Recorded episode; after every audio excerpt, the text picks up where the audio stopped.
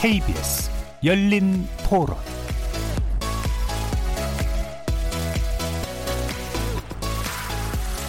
안녕하십니까. KBS 열린 토론 정준희입니다.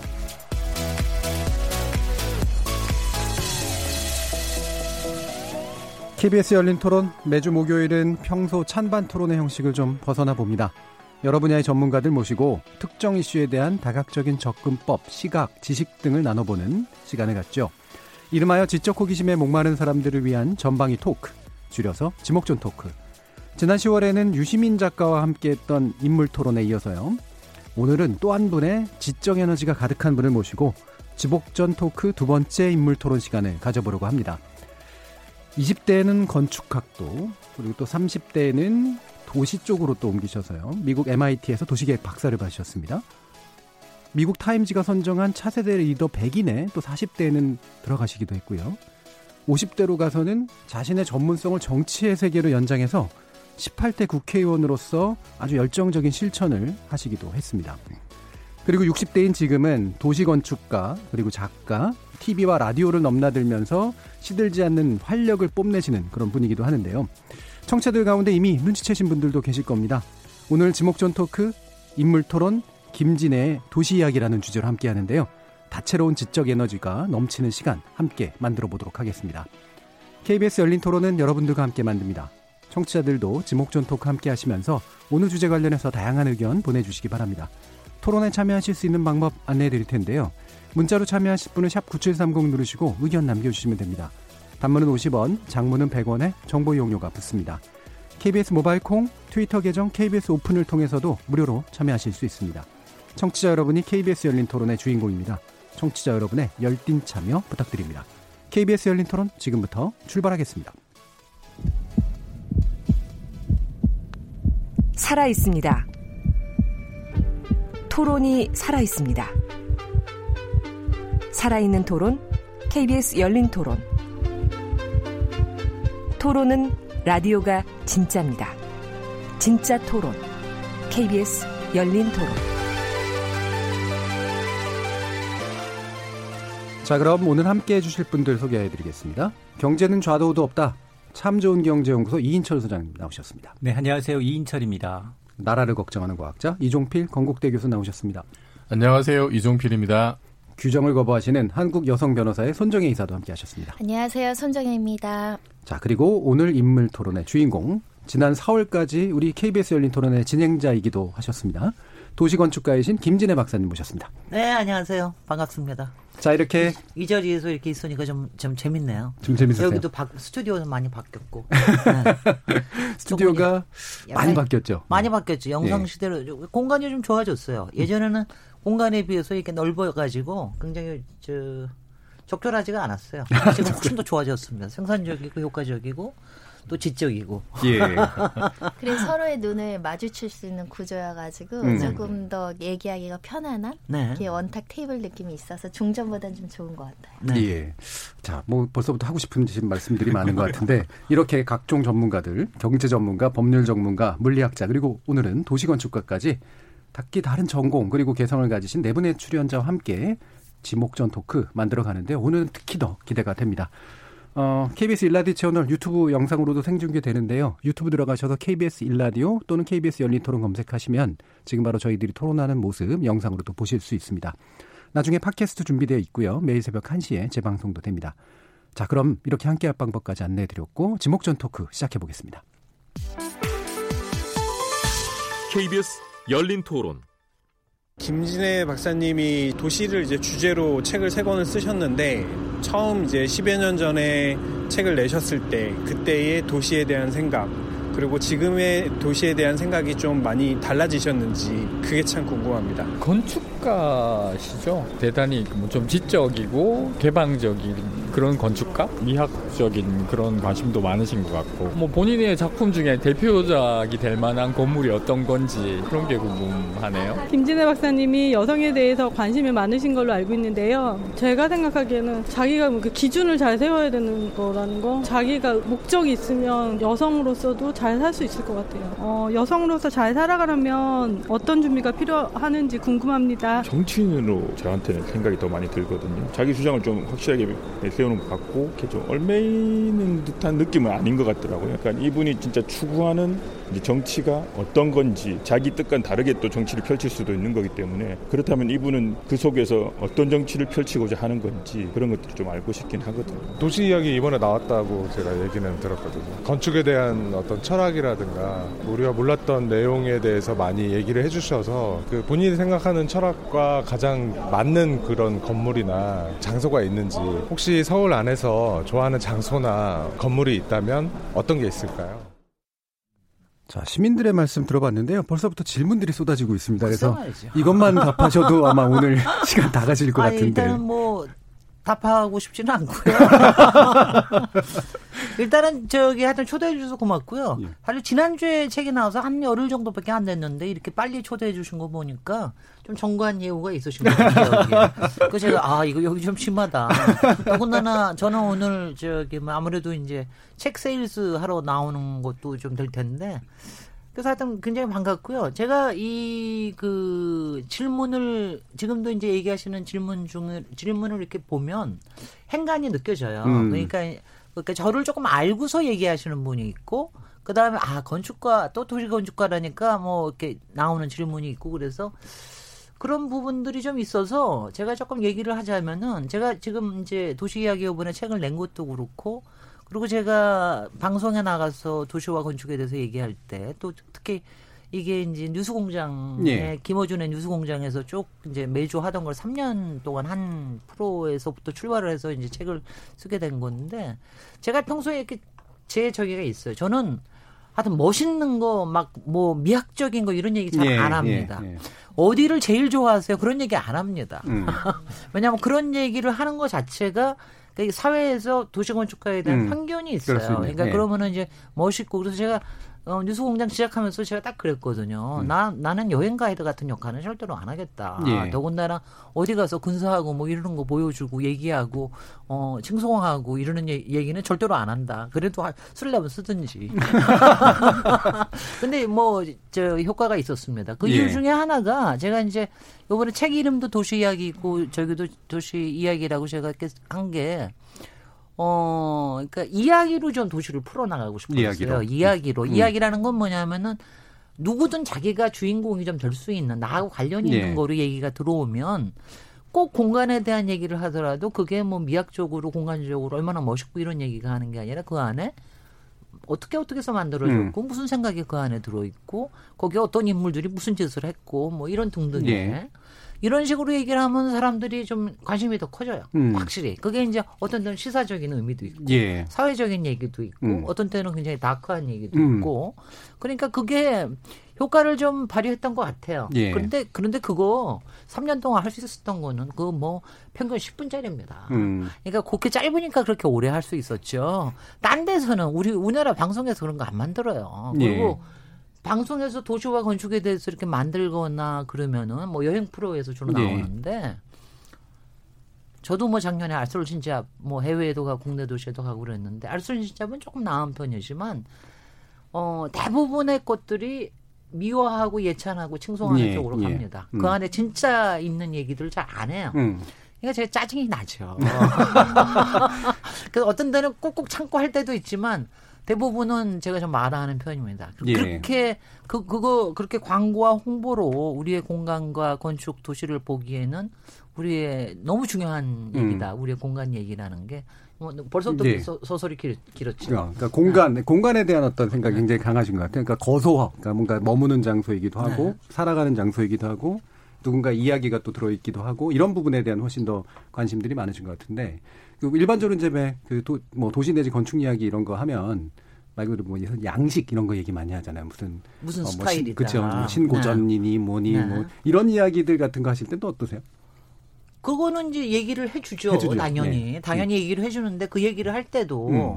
외국에 어떻게 어떻게 얘기를 잘 안 해요. 그렇게 음. 얘기 안 하고 우리나라에 있는 어떤 건물이 어느 스타일에 어떤 게 있다. 예. 이렇게 얘기하면은 그리고 근데 그게 우리나라에서는 축소가 됐거나 조금 바뀌어졌거나 뭐 이런 식으로 얘기를 하면 알아듣죠. 예. 음. 아니 솔직히 르네상 스타일이고 뭐 고딕 스타일이고 이런 거 우리하고 무슨 상관이에요. 솔직히 특히 서양 건축의 그렇죠. 스타일 예. 같은 건 아무 상관이 없는 예. 일인데 그런 거꼭 알아야 될 이유가 없거든요. 음. 근데 우리에 있는 거하고 같이 연결을 시켜서 하면은 아 재밌어 하자. 그렇죠. 그거는 예. 어. 르네상스 고딕 이거 시험 문제로 많이 공부했어요. 아 맞아. 그런 거 공부 하나도 할 필요 없습니다. 엄청 디테일하게 사지 선담을 해가지고 뭐 아니, 뭘 보통 이렇게 사진 보여주고 이게 어느 어느 아닌 시대 것은 스타일이냐고 뭐 이런 거 골라라 많이 이런 외웠었는데요. 네, 막 그러니까 막 깝깝해요 그런 거. 아니, 그러니까 그거는 뭐냐면 우리 사회에서 그러니까 그게 있잖아요. 우리 사회에서 갖고 있는 컴플렉스가 좀 있잖아요. 예. 그 다음에 이제 서구 사회에 대한 일종의 이제 동경심이라든가 음. 또 미화라든가 이런 게 워낙 좀 있어서 그것 때문에 그런데 그런 거 사실 다 쓰- 쓰잘데없는 일들이거든요. 그러니까 물론 전문가들은 열심히 배워야 됩니다. 음. 그러니까 그렇게 안 하면은 이제 그런 거 열심히 안 배우면 나올 수 있는 건물이 저 흉물인 국회의사당. 국회의사당은 정확하게 예. 정확하게 그 도움 그리스 예. 그리스하고 예. 저 르네상스의 도움 양식을 예. 합한 거거든요. 그두 개를 전혀 양식에 대한 음. 소화 없이 대통령이 국회는 열주가 있어야 돼. 도움이 있어야지. 예. 통합이지. 막 이러고서 하면은 나오면 저렇게 되는 겁니다. 음, 되게 그리고 막 중간에 키우고. 그러니까 정말 국회 불행하게도 국회는 건축적으로는 정말 우리나라 대표적인 흉물이에요. 음, 네. 되게 괴이적은 그런 사실은 딱 봐도 약간 좀 이상해 아니 보이거든요. 그거 정말 마징가 제트나 예. 그거 아니 그거 저희가 열려서. 아, 그 태국권 부위가 딱 나오고 막 그러고 네. 싶잖아요. 예. 아 근데 그건 정말 어색한 건물이거든요. 근데 음. 이제 제가 그런 얘기를 많이 하고 그러는 게 뭐냐면은 저도 맨날 사람은 공간을 만들고 공간은 사람을 만든다 예. 이런 얘기를 많이 하는데 그런 공간에서요 아무렇지도 않게 저렇게 몇십 년 동안 저렇게 일을 하면은 국회의원들 꼴이 저렇게 됩니다. 공간이 주는 규정력. 그럼요. 예. 그럼 예. 만약에 국회를 다시 짓겠다 그러면 막 머리 아니, 그런 얘기 또 안 합니다. 아니, 저 이렇게 제가- 말씀 듣다가 그리스 아테네 강장처럼 이렇게 웅장한 그 기둥과 아니, 이렇게 그- 넓은 아니, 뭐 광장이 그런- 있으면 좀 나을까요? 아니, 아니 뭐 저는 뭐 국회에 대해서는 뭐- 뭐 얘기를 해. 하여튼 담장 안에 들어가 있지 마라. 시민들이 좀 쉽게 앞으로 가, 가 있게 해라. 그 다음에 뭐 지금 당장 그 같은 거그 안에 있는 그 기물들이요. 저는 이제 국회의원 해봤으니까 알잖아요. 하, 불편하게 짝이 없어요 정말. 음. 왜 의자 그왜 나무로 만들고 가죽으로 만든 이 큰 의자 있잖아요. 예, 예. 거기서 몇 시간 앉아서 내가 내가 이거 보면서 왜 상임위 이렇게 안 여는지 내가 알겠다. 아, 의자가? 너무 너무 불편해요. 음. 그러니까 일을 하기 위한 게 아니라, 그러니까 국회를 보면은 그 안에 그 본회의장, 음. 회의장이니까 화면에 나오는 것들은 꽤 설계를 잘했어요 음. 내부가. 근데 그렇지 않은 데는 정말 문제가 있어요. 그러니까 그거는 인간에 대한 배려도 없고 그 안에 생기는 관계에 대한 배려도 없고 그 안에서 어떤 일을 어떤 식으로 해야 되는지에 대한 배려가 없는 공간이에요. 그러니까 그러니까 그 본회의장에서 저기 국회의장이 저기 뭐야 막 상정하고 빨리 청가시키고 음. 이거 하라는 공, 공간이 지금 국회입니다. 그런 공간이 저렇게 계속 있으면 그렇게만 된다니까. 그 공간이라는 게 사실은 뭐 미학적인 요소가 덧붙여지긴 하지만 기본적으로 기능적인 측면들이 상당히 강하고 네. 그 기능이 이제 사람의 삶의 모습이나 어떤 동선이나 뭐 이런 것들하고 이제 되게 밀접한 연관성이 있는 그럼요. 거잖아요. 네. 그럼 실제로 이제 그런 건축 작업 같은 걸 하시면서 어 되게 다 이런 것들은 되게 좀 내가 만든 거 중에서는 괜찮았던 것 같다라든가 이런 건 있어요. 아 그런 거 안, 얘기 안 하고 그런 거 소개 안 하세요? 그런 거 얘기 안 하고요. 그런 거 얘기 안 하고 남의 거 비판하거나 왜냐면 그냥 중요한 얘기들을 하는 게 왜냐면 여기 저를 드러내러 나온 게 아니니까 이 제가 또 하나 예를 들고 싶은 게 검찰, 예. 검찰청장 음. 청 건물이에요. 제가 우리나라 이제 대부분의 관료 관청사들이 이제 관료주의적인 냄새가 이제 굉장히 강하다는 건 아실 텐데 그 중에서도 검찰청 건물은 굉장히 문제가 있어요. 그러니까 가령 법원만 하더라도 이게 대민 업무를 네. 하잖아요. 그렇기 때문에 여러 가지를 이렇게 좀 친밀한 데가 음. 있어요. 그리고 아기자기한 데도 네. 있고 좀 덜 주눅들게 음. 만들고 그런데 검찰청의 건물은 한마디로 포카페이스. 음. 완전히 포카페이스예요. 음. 그러니까 왜냐하면 내, 가 무슨 생각을 하고 있는지 하나도 모르게 뭐 하는 그런 건물이거든요. 음. 그렇게 만든 건물 왜 그렇게 만들었겠냐? 그건 뭐냐면 거기에는 어느 개성이나 자기의 특징이 있는 게 아니라 제도로서의 우리만 있는 거거든요. 예. 그런 그런 건물에 저렇게 오래 오래 살면 음. 점점 그렇게 됩니다. 예. 그러니까 검찰청 건물 자체가 어 거기 들어가 보면 뭐 이렇게 주눅들이고 뭐 이러는 것 뿐만이 아니라 시민들한테 저는 뭐 항상 이거는 시민들한테 어떤 영향을 끼치고 그 안에 있는 사람들인데 그 안에 있는 사람들한테는 이제 딱 칸막이로 만들죠. 예. 뭐든지 칸막이로 음. 만듭니다. 국회도 마, 마찬가지예요. 음. 국회는 저 저 그 저 있잖아요. 그 저 의원회관은 제가 딱 보면 자영업자들 모여 있는 모텔 같은데요. 뭐 이- 제가 뭐 막 얘기합니다. 근데 그 저기 검- 그렇게 딱 칸막이를 치거든요. 예. 그렇게 교수실도 마찬가지 아니에요. 그렇죠. 칸막이죠, 딱 기본적으로. 예. 칸막이 근데 그런 게 음. 검찰청 건물이 아주 전형적으로 포커페이스 그러니까 나, 내가 무슨 생각을 하고 있는지 모르면서 뭔가 꾸미는 예. 권력을 휘두르는 그런 그런 게 우리 사회에 알게 모르게 굉장히 많이 작용을 합니다. 음. 학교에도 작용하고 특히 관에서 하는 게 뭐 여러 예. 가지들이 있잖아요. 예. 그러니까 그런 것들에 작용하는 게 그런 관료주의가 우리 사회의 창의성이나 상상력이나 아니면 인간과 인간과의 좋은 관계 그다음에 굉장히 좀 어, 뭐라 그럴까요? 좀 이렇게 생산적인 예. 업무를 만드는데 굉장히 제약이 되고 있는 예. 건 확실합니다. 말씀 주신 김에 그 검찰청 그 건물하고 사실 대법원 건물하고 바로 옆에 있잖아요. 바로 옆이잖아요. 네. 그리고 그게 사실은 80년대, 70년대 사이에 이제 강남 쪽으로 이제 핵심적인 행정적인 걸 옮기면서 사실 비슷한 시기에 다 지어진 건데 예술의 전당까지 포함해서 약간 양식적인 유사성도 좀 있는 것 같은데 그래도 법원하고 또 검찰청 또 차이가 있다는 말씀이시네요. 음. 근데 법원은 그래도 설계 현상을 통해서 꽤 유명한 건축가가 자기 이름을 걸고 지었는데 예. 그 옆에 있는 검찰 중앙지검 특히 음. 중앙지검 건물은 거기 또뭐 조달청에서 설계 연기를 했습니다만은 음. 되게 엔지니어링 회사가 했어요. 음. 그러니까 자기 이름을 걸고 하는 건축물이 아니에요. 그렇군요. 그런 건물도 그렇게 됩니다. 예. 콩짝이 잘 맞는 거죠. 근데 앞서 이제 인터뷰에서도 이제 박사님이 철학이 담긴 건물도 좀 얘기 좀 해주시고 궁금하다라고 얘기했는데 전혀 얘기를 안 하시니까 네네. 제가 사진을 준비를 좀 했어요. 네, 얘기하세요. 보니까 이 무섭네. 3본 도시, 도시공학 전문가로 3본 신도시 설계, 도시 설계 음. 1989년에 음. 주도하셨다고 네네. 들었고요. 그리고 인사동길 설계도 2000년도에 하셨었네요. 네. 그리고 서울공대 건축학과 7호 학번이에요. 7, 1 칠일. 학번입니다. 7 1학번이에요. 예, 7일 학번. 아, 수정하겠습니다. 예. 7일 학번. 최초의 여학생 맞습니까? 아니요. 최초 여학생은 아니고 이제 7년 만에 들어온 여학생. 아니, 그러니까 그 공과대 건축학과에. 건축학과에는 저 혼자였죠. 음. 어, 그러니까 그것도 꽤 오랜만에 들어왔죠. 7일년도면 우리나라가 그 당시 이제 경제개발 5개년 계획 막 2, 3단계 나갈 때쯤이었던 걸로 기억이 나는데 그때 여학 아직 유시는 전이었습니다. 그렇죠. 네. 근데 이게 쉽지 않은 선택이거든요. 네. 공돌이라고 해서 몸을 써야 되거든요. 네. 그래서 건축학과는 대부분 다 남성 전유물이었어요. 그러니까 여성 아니 공돌이가 몸을 쓴다고 누가 그래요? 나 참 기가 막혀서 기가 막혀서. 어.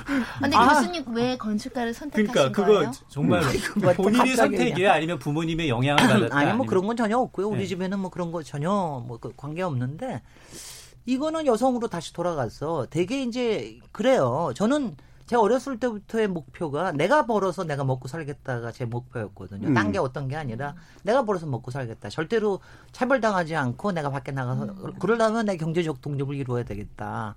그 생각을 해봤더니 뭐 여기저기 뭐 생각을 해봤더니 뭐 건축가가 좀 괜찮게 보이더라고요. 그러니까 제가 보면은 이제 되게 그림도 잘 그리고 되게 수학도 잘하면은 되게 건축가 가라고 주변에서 얘기를 하기도 하고 저는 그냥 혼자 혼자서 고, 고등학교 1학년 때 택했어요. 그 주변에서 그냥 건축가가 괜찮아 보이겠더라고. 그리고 저도 이제 그때도 경제 예측을 하는 좀 능력이 있어서 좀 이거 좀 음. 돈도 좀 벌겠는데 뭐 이러면서 부모님이 만류하지 않았어요. 아 당연히 만류했죠. 음. 어, 뭐 그러니까 우리 엄마 빼놓고는 다 만류했습니다. 어, 그래도 그리고 어머님은- 만류한 사람은 다 남자들이에요. 음. 선생님 친구들 다 말려. 다 말려요. 친구들은 뭐 별로 그런 거하고 관련이 없는데 제가 아는 우리 집안의 유일한 교수였던 남자 교수님도 만류를 했고 음. 왜 공대 공대 여자가 무슨 공대냐 공대 그래서 나 아, 나 공대 가는 거 아니고 나 건축과 가는데요. 뭐 이러고 예. 의사라는 얘기는 그렇게 많이 해요. 음. 어, 근데 공대, 그때는 워낙 잘 없었으니까. 지금은 예. 그렇지 않습니다. 지금은, 어, 뭐 서울대학 같은 경우에도 한 15% 공대의 여성들이 한 15% 되고요. 건축과는 특히 많아요. 많아졌죠. 25, 한 예. 4분의 1 정도가 되고 그래서 많아 많아져서 예전하고 굉장히 다릅니다. 실제로 그, 그 언급도 하셨었잖아요. 그 남자 화장실을 써야 됐었던 옛날 과거라든가 이런 거. 근데 뭐 그 경험도 뭐 괜찮지만 화장실에, 화장실이 가지는 공간성에 대해서 이렇게 가지시는 어떤 특별한 생각 같은 게 있어요? 글쎄요. 그러니까 저, 저는 이제 뭐 개인 화장실은 아니고 공, 공중 공- 화장실에 대해서 얘기를 하는데 음. 여기서 우리 뭐저 김어준의 뉴스공장 얘기해도 돼요? 아, 그럼요. 어, 예, 돼요. 예. 괜찮죠? 예. 김어준의 뉴스공장의 김어준 그 MC가 얼마나 어떤 사람인지는 아시는 분은 아실 겁니다. 막 산적 같고 막 막 거침없고 막 음. 질문 많이 하고 그래서 굉장히 재밌고 그러는데 그래도 항상 예의 바르게 잘 서로 음. 예의를 차려가면서 아주 즐거웠는데 딱 한 번 정말 긴장감이 팽팽하던 예. 주제가 있었어요. 그게 제가 남자 화장실을 가지고 얘기했을 음. 때요. 남자 화장실을 가지고 두 번을 얘기를 했는데 그냥 제가 그냥 아무렇지도 않게 처음에 뭐 여자 화장실도 얘기했으니까 음. 뭐 적나라하게 얘기를 했으니까 여자 화장실도 남자 화장실의 제일 모든 문제의 어 근원이 그 standing 소변기 때문에 생긴다. 예. 그러니까 소변기 없으면 어떠냐. 음. 그 얘기 한마디 했다가 뭐, 뭐 붙었습니다. 막 그거, 그거 절대 양보할 수 없다. 둘이서 붙고 뭐 청취자들 뭐 모고 예. 메, 메시지 오고 이메일도 많이 받고 해외에서도 오고 제가요 저는 처음으로 그걸 알았어요. 그렇게까지 이게 큰 이슈이라는. 예. 저는 그러니까 여러 가지 그냥 이유에서 그냥 얘기를 한 건데. 그래가지고 뭐 본능과 훈련에 대해서 남자와 여자의 차이에 대해서 그 다음에 뭐 아무 등등해. 그리고 음. 제가 그럴 때 그때 굉장히 그리고 저는 어 이런 말도 써도 여기도 괜찮죠. 그 안싸 설싸 논란 예, 예, 아세요? 예, 예. 아 근데 저는 그때도 아, 그거 안싸 설사를 음. 하나도 몰랐어. 이렇게까지 아 그 그랬더니 엄마들의 고민 중에 하나가 앉아 싸 서서 싸를 서너 살 유치원 들어갈 때 이 고민들. 음. 집안에서는 여전히 이제 전쟁이 일어나고 있다는 것도 그때 처음 알- 저희 집안은 아주 예전에 평화를 구축을 했거든요. 예. 근데 그래서 이제 그런 얘기들을 그게 뭐냐 일종의 사회 코드 코딩 같은 거거든요. 음. 근데 그런 코딩에 대- 그 그런 코딩이 공간에 굉장히 많이 숨어 있어요. 그렇죠. 어디에는 예. 앉을 수 있고 어디에 예. 들어가야 되고 그리고 그러니까 뭐 가는 김호중 공장장은 남자 화장실에 제일 제일 불만은 왜 여자가 여기를 청소하러 아, 들어오냐? 음. 뭐 이런 건데 뭐 등등해 뭐 여러 가지 있는데 그런 거가 아주 조그만 거 하나 같지만 음. 그게 그게 우리 사회를 굉장히 많이 크게 얘기를 예. 하는 거거든요. 그러니까 가령 제가 그래서 그때 하도 김호중 공장장이 막 어. 좀 뭐라 그럴까? 긴장을 좀 긴장이 높아서 제가 다 얘기를 못했는데 저도 얘기 다 못했어요. 그래서 네. 아니 왜 집안에는 남 남녀 구분 없는데요? 뭐 음. 남녀 구분 없는 화장실 만나면 어때? 이런 얘기 뭐 하니까 뭐 난리더라고요. 근데 실제로 스웨덴에서 처음에는 성중립 화장실이라는 것도 시작을 했고 음. 지금은 그냥 아무렇지나 않게 화장실을 다 같이 공중 화장실을 남녀가 같이 쓰는 거로 만듭니다. 네. 근데 이제 우리가 벌, 제가 그쪽으로 다 가자고 그러는 게 아니라 음, 음. 여러 가지 등등의 얘기를 해보자는 뜻에서 얘기만 해도 그렇게 모욕적으로 받아들이시더라고요. 어허. 예. 그러니까 아유 굉장히 재밌습니다. 예. 저는 그러니까 남자 화장실에서 왜 남자들은 칸막이가 필요 없으실까? 네. 저는 그게 좀 그렇잖아요, 의료- 바로요. 예, 저- 요즘 칸막이 생기는데요. 칸막이가 투명해요. 왜, 만드는 걸까요? 아니 우리 왜 만들었을까 이것만 싶은. 가지고도 우리 50분 다 얘기할 수 예. 있어요. 아, 왜냐면 제가 네. 가끔 요즘에 또 이제 성별 격차나 이런 거 없앤다고 그 남자 여자 표시에 색깔을 없애는 데가 있어요. 중성적으로 네. 예, 표시를 예. 쓰잖아요. 네. 급할 때 여자 화장실인 줄 알고 뛰쳐 들어갔는데 남자 화장실이에요. 음, 음. 그러면 적나라한 뒷모습도 실수로 볼 때가 있잖아. 그래서 어떨 때는 해서 어 남자도 분명히 어떤 경우에는 수치감이 있을 텐데 청소하는 아줌마 들어올 때 그럼요. 수치감이 네. 느낄 텐데 왜 여기는 칸막이가 없을까? 음. 그런 의문. 예. 그래서 이제 저도 저도 뭐 제가 여기서 이렇게 얘기하면 남자 소변기에 문제가 많이 생기는 이유가 남자는 조준을 한- 해야 되는 문제가 있는 거 아니에요. 예. 그러니까 그 문제하고 그거에 대한 성의. 그 다음에 제가 얘기하는 게 아니 오늘도 이거 끝난 거 나오면 이제 난리 할 겁니다. 이거 우리 여기도 청취자들이 남성들이 많을 텐데 아마 아저 여자 페미니스트다 뭐 오늘하고 그럴 텐데 저 페미니스트하고 아무 상관없이요. 저는 이렇게 생각을 하는 거예요. 아니 하루에도 몇 번씩 자기 성기를 만지는 게 이게 건강하냐 이거예요. 어. 그리고 그거 끝나 끝나고 나서 꼭 내가 손을 씻는지 안 씻는지 잘 모르겠다. 왜냐하면 남자 쪽에는 손 씻는데도 좀 작은 편이거든요. 그러니까 이런 거를 바꿀 수 있는 방법이 있는데 왜 안 바꾸냐. 그러니까 예. 바꿀 수 있는 가능성에 대해서 얘기를 해보자는 게 왜 문제가 되는지 좀 모르겠어요. 우리 예. PD님 너무 재밌어요. 근데 그거는 이제 이 실제로 그 화장실을 이용하는 남성들이 어 우리 불편해 우리 수치심을 느껴 뭔가 변화를 해야겠어라는 목소리가 나왔을 때 그게 대두되면 좋은데 안 쓰는 사람들이 변화를 그러니까 우리 사회는 아직도 굉장히 오래 걸리 네. 오래 갈 겁니다. 그런 문제 같아요. 그러니까 제가 뭐 이것도 여쭤봤던 이유가 이제 공간성이라고 하는 게 우리를 규정한다라는 표현을 이제 처음에도 좀 썼는데 그, 그 박사님 쓰신 책에서 보면 키워드들이 등장하는데 아까 코딩도 잠깐 얘기하셨잖아요. 공간에서 조롱당하지 않는 것, 뭐 이런 조종당, 조종당하지 조종. 않고, 조종당하지 않고 우리를 얼마나 예. 주눅들게 합니까? 그러니까, 그런 게 맞습니까? 예. 그러니까 이런 것들이 또 뭐 화장실에도 방금 말씀하신 것처럼 자기 무의식 중에 받아들인 것들이 이제 또 바깥에서 보면은 전혀 아닌 다른 모습으로 보이기도 하고 그래서 굉장히 다른 시각들이 이제 되게 중요한 거잖아요. 이렇게 뭔가 이렇게 공간에 대한 이야기나 도시에 대한 이야기를 하실 때 그런 코딩에 관련된 이야기를 네. 더 만약에 해주시면 어떤 게 있을까요? 어, 그러니까 뭐 그런 게 왜냐하면 하여튼 차별하는 거 엄청나게 많거든요. 음. 차별하고 그다음에 은근히 못 들어오게 하는 거. 지금 네. 솔직히는 뭐 우리나라 아파트 단지의 대부분은 다 차별이고 자기 그렇죠. 성체입니다. 예, 딱 예. 담으로 둘러싸고 안에 게이트만 딱 있는 거니까는요. 음. 그러니까 가령 어 저기 그 화장실 문제뿐만이 아니라 여기저기에서 그그 가령 벤치 같은데 예.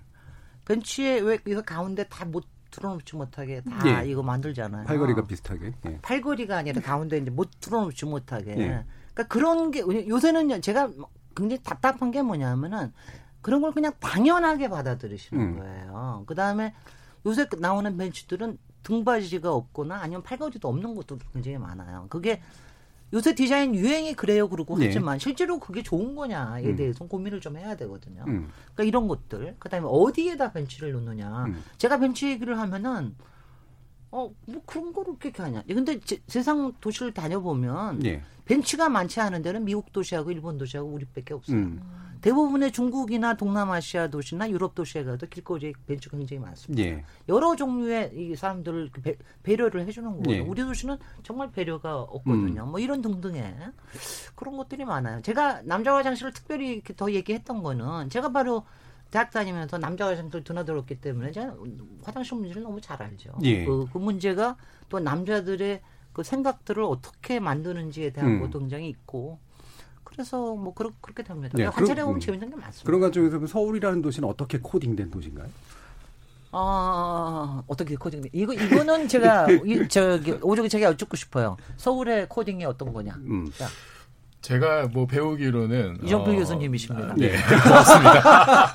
어, 네, 이제 넘어갔습니다. 네. 어, 그 성리학적 이상을 현실에 추구하려고 했던 네. 그 조선의 개국 세력이 아주 계획적으로 만든 도시라고 사대문 아는. 네 음. 배웠는데 제가 이제 요즘 느끼는 거는 아, 한 600년 정도 수도노릇 사느라고 너무 고생 좀 많이 한 도시가 아닌가. 그걸 좀 한 600년 했으면 한 100년 정도는 좀 이제 휴식기를 주는 것도 나쁘지 않을 것 같다. 그런 생각이 좀 듭니다. 그래서 박사님 책 쓰신 거 보면 이제 서울을 아주 간, 단순하게 그려놓은 그림이 있으시거든요. 네, 거기에서. 예, 강북하고 강남, 강남의 격자형하고 그런 방식으로 이제 서울을 그려보면 어떨까 뭐 이런 질문도 하시더라고요 책 안에서. 그 일단은 저기 일단은 서울에 대해서는 일단은 뭐 예찬으로 먼저 시작을 음. 하겠습니다. 왜냐하면 저는 저 제가 이제 한, 그 MIT에 같이 계시, 네. 모시던 교수님이 한 번 오셨어요. 서울에 음. 처음으로 오셨어요. 그때 90 년대 처음으로 오셔가지고 탁 보더니 서울 보고 나더니 한다는 얘기가 이 김진애, 네가 음. 왜 어떤 사람인지를 이제 알겠다. 알겠다. 어. 그게 뭐냐면은 강이 이렇게 넓고 음, 음. 산이 이렇게 드넓 드높은 도시가 잘 없어요. 그렇죠. 예. 굉장히 다이나믹해요. 음, 이 음. 경관 자체가 음. 굉장히 다이나믹한 도시입니다. 우리는 맨날 살고 있기 때문에 모르지만 그 다음에 이렇게 도시를 보면은요 강이 넓어서 잘 보이는 곳도 있지만 전체적으로 이렇게 올라 있는 데가 많잖아요. 음, 그렇죠. 그러니까 올라가면 도시를 전체적으로 느낄 수 있는 데가 음, 많습니다. 많으니까. 그러니까 도시가 이렇게 잡혀요 전체적으로. 그러니까 그게 이 굉장한 음. 굉장한 이 특색이 있는 도시라서 그게 정말 거기다가 뭐 특색 있는 것도 있죠. 뭐 북한하고 이렇게 가까우면서 이렇게 크게 된 도시도 이건 정말 기묘한 일이에요. 그렇죠. 예, 네, 그런 예. 그런 건데 그 다음에는 뭐 얘기하면은 사실 도시를 만드는 데는 항상 두 가지거든요. 권력과 돈. 음. 권력과 돈에 돈에 있어서 어, 서울을 만든 곳들이 그렇게 건강하지만은 않았죠. 결국 음. 뭐를 갖다가 뭐 차근차근 얘기할 수는 없지만 그 그러니까 솔직히 어, 한양을 만들 때만 하더라도 이정필 교수님 얘기하실 때만 하더라도 그때 나름대로의 사회 체제의 문제는 있었지만 음. 나름대로는 국정의 철학과 네. 그다음에 그거를 도시에서 어떤 구성으로 구현한다라고 하는 철학들이 굉장히 음. 강했어요. 음. 그리고 그 안에 경북권 안에서도 그 앞에 육조고리에서도 그렇죠. 어떤 식으로 국정을 운영하고 대신들과 왕은 어떤 식으로 만나고 이러는 것들에 대한 음. 개념이 정도전의 머릿속에 상당히 그렇죠. 강하게 있었어요.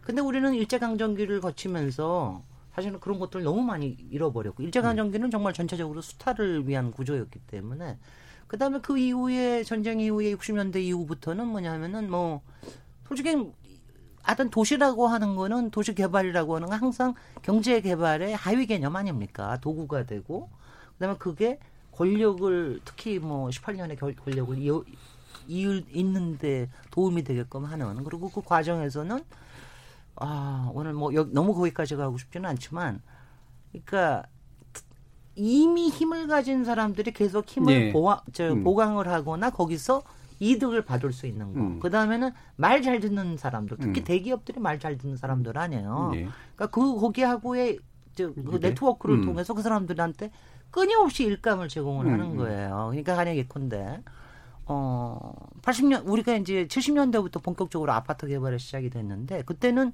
잠실이나 뭐 반포나 이런 정도로 했는데 이게 되게 일이 소진이 됐어요. 음. 그러고 난 다음에 80년대에 뭘 만들어 줬느냐. 딱 재개발 재건축을 만들어 줬거든요. 재개발 재건축. 그리고 그때가 그 일감을 만들어 준 이유가 뭐냐? 중동의 경기가 그렇죠. 죽은 네. 거예요. 네. 네. 그러니까 대기업들이 그거를 만들어주기 위해서 이걸 만듭니다. 음. 그러니까 이런 식으로 지금까지도 계속해서 그건 이어지고 있어요. 지금도 뭐 초고층에 관련돼 가지고 특히 재건축에 관련돼서 하는 거는 그런 게 끊임없이 여태까지 음. 이어져 왔다. 음. 그 사이에 가끔씩 브레이크가 있었지만 그리고 되게 거기서 만들어내는 공간들 그래도 뭐 괜찮은 공간들은 되게 있잖아요. 뭐 좀 이렇게 시민들의 국민들의 좀 시해 형식으로. 예. 그러니까 뭐냐면 이렇게 멋있는 것도 우리 만들 수 있어. 음. 뭐 여의도 공원도 그렇게 이명 뭐 이명박 시장 막 뭐뭐 뭐 만들고 그렇죠? 공장 예. 만들고 예. 오세훈 시장 뭐 막 만들고 그런 것들로 이렇게 되게 그, 그래 그래서 하여튼 돈, 권력과 돈에 의해서 어, 만들어진 게 이제 가장 크고요. 음. 다만 이제 최근에 와서는 이제 확실히 이건 좀 다릅니다. 음. 최근에는 뭐 사회 기류가 좀 달라진 것도 있고 우리 시민들의 의식이 좀 높아진 것도 확실히 있어요. 예전하고 달리 공간에 대한 관심도 생기고요. 예. 예전에는 누가 그 리모델링 그렇죠. 해가지고 예. 들어가 살고 그랬어요. 음. 요새는 조그만 것도 막 리모델링 해서 살고 그러거든요. 음. 그렇게 굉장히 시민 친화적이고 인간 친화적이고 역사 친화적이고 녹지 친화적인 이런 쪽으로 좋아지는 점이 있는가 하면 또 한편에서는 이제 공룡들이 요새는 막 거의 티라노사우루스급이 돼가지고 막 사방에 탐욕에 탐욕 사방에 탐욕을 만드는 게 이게 양극화 문제죠. 예. 그러니까 도시 간의 양극화도 문제지만 도시 우리 내부에. 도시 내부에서의 음. 양극화 문제가 굉장히 심각합니다. 음, 서울이라는 도시가 기본적으로 지리적으로 굉장히 다이나믹성을 품고 있는 도시인데 이게 특히나 이제 근대화 과정에서 권력이 자신을 강화하고 유지하는 쪽으로 네. 상당 부분을 치중한 그런 코딩이라고 좀 또 보시는 측면도 있는 것 같네요. 이종필 교수님은 어떤 도시에 친숙하신가요? 저는 제가 그 부산에서 태어나서요. 예, 예. 부산에 대한 애착이 음. 아무래도 좀 있고. 부산 어디세요? 제가 그 동래구 명륜동 쪽에서 아, 네. 네. 그리고 그 뭐지 이번 삼부작 쪽에 삼부작에도 보면 이제 우리 도시 예찬에 보면은 남포동도 소개돼 예, 있잖아요. 예, 예. 남포동에도 이제 제 학창 시절에는 좀 놀던 학생들이 가서 많이 놀. 그럼요. 네. 노는 물이 좋은 데죠. 아 아주 아주 예, 남포동 하면은 그런 추억들이 굉장히 또 많은 네. 지역이기도 하고 네. 그래서 뭐 부산이 기억에 남고 이제 외국 도시 중에는 지금 물에 잠겨 있는 베네치아가 베네치아. 네. 음, 음. 베네치아는 아 이 도시는 정말 동화적 상상력이 현실에 구현된 도시구나 그런 어떤 굉장히 자연의 어떤 그 여러 가지 안 좋은 조건들을 인간이 어떻게 자기 의지로 또 극복하면서 이런 훌륭한 공간을 만들었을까 하는 그런 점에서는 예, 가장 인상적인 도시가 또 베네치아. 예. 부산은 어떻게 코딩돼 있나요? 부산은요. 제가 이 얘기하면 되게 싫어들 하시는데 음.